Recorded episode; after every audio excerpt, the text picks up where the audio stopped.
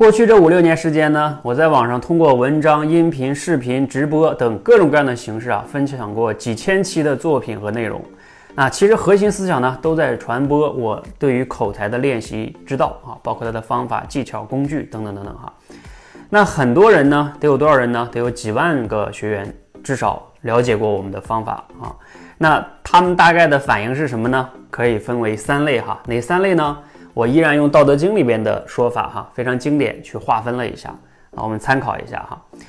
哪三类呢？第一类叫，也就是《道德经》的第四十一章说的哈：上士闻道，勤而行之；中士闻道，若存若亡；下士闻道，大笑之。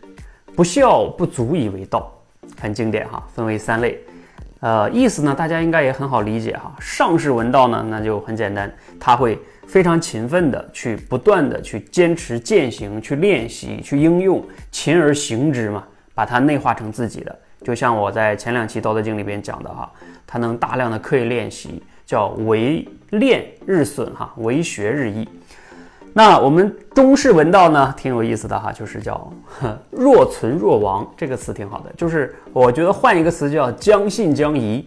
一会儿呢，他觉得你讲的挺好的啊，想要练一练；一会儿呢，他又觉得不对啊，又怀疑，又放弃了，又不动了啊。我们过去有好多学员哈，在我这里社群里面沉寂了 有几年的都有哈，然后突然间有某某一天说：“教练，我已经认识你好几年了，我今天终于要开始行动了。”啊，这样的人也很多，就是。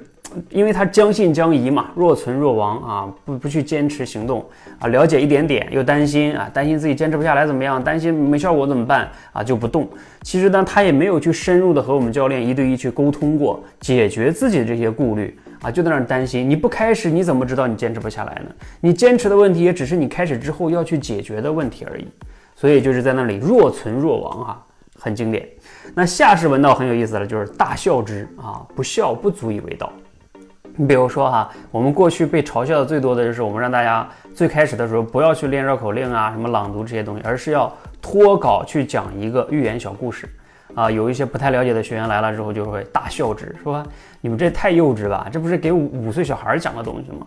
啊，你这个把我当小孩了吗？